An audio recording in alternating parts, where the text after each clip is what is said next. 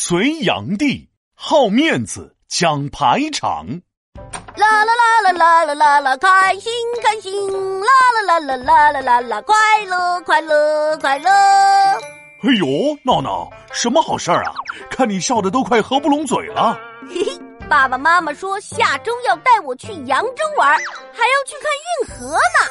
嘿，运河运河，看完之后我一定会有好运的。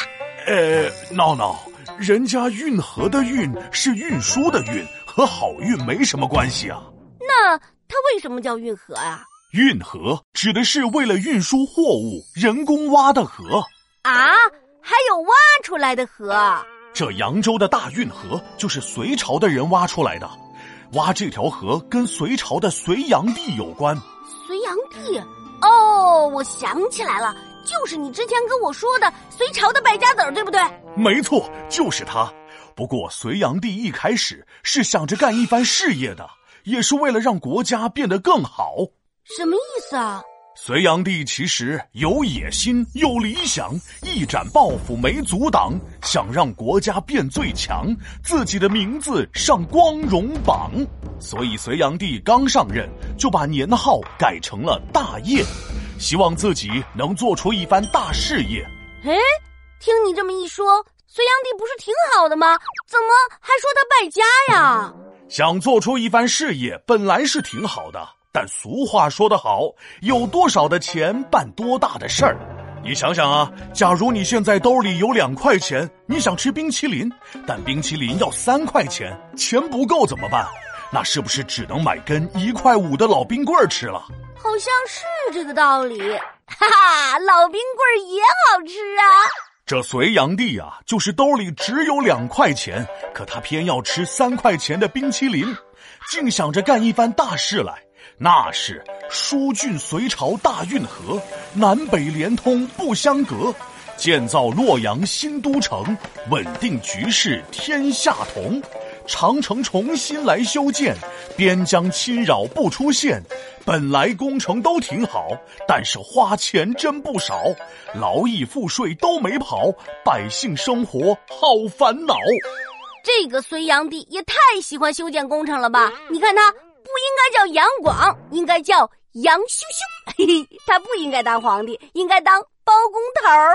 本来修建这些工程对百姓和国家都是有好处的，但国库的钱架不住隋炀帝往死里花呀。而且这个隋炀帝还是个特别讲排场、喜欢享受、好大喜功的人。光修工程也就算了，他还往豪华了去修。那宫殿修的是亭台楼阁，好漂亮，古典中还挺时尚，一年四季都如春，充满舞蹈与歌唱。四季如春，怎么做到的？是开了空调吗？到了秋冬，花草树木按照自然规律，不是都会凋零吗？于是，隋炀帝就让人用彩色的丝绸做成叶子和花的形状，装在树上。这个皇帝可真特别，嘿嘿，谁说不是呢？而且有一次啊，为了彰显隋朝的豪华富足，好面子的隋炀帝宴请了许多外国的使者，那是各种唱歌和表演，灯火通明到六点，街道重新来装修，吃喝费用全都免。当时的场面可盛大了，就连道路两旁的树都被丝绸包裹着。有些使者还纳闷呢：“哎，你们隋朝这么富有，为什么还有穷人连衣服都穿不上？又为什么不把缠在树上的丝绸拿去给穷人做衣服呢？”我懂了，这隋炀帝爱面子、讲排场，但是隋朝的老百姓却过得不好。嘿嘿，没错，真是孺子可教。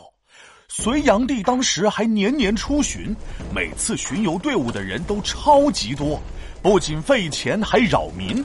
就这样，老百姓终于忍无可忍，爆发了起义，一个强盛的大隋朝就此被拖垮了。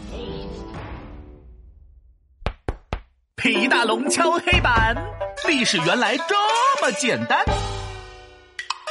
好大喜功，隋炀帝。花钱花的很用力，全国变成大工地，劳民伤财又何必？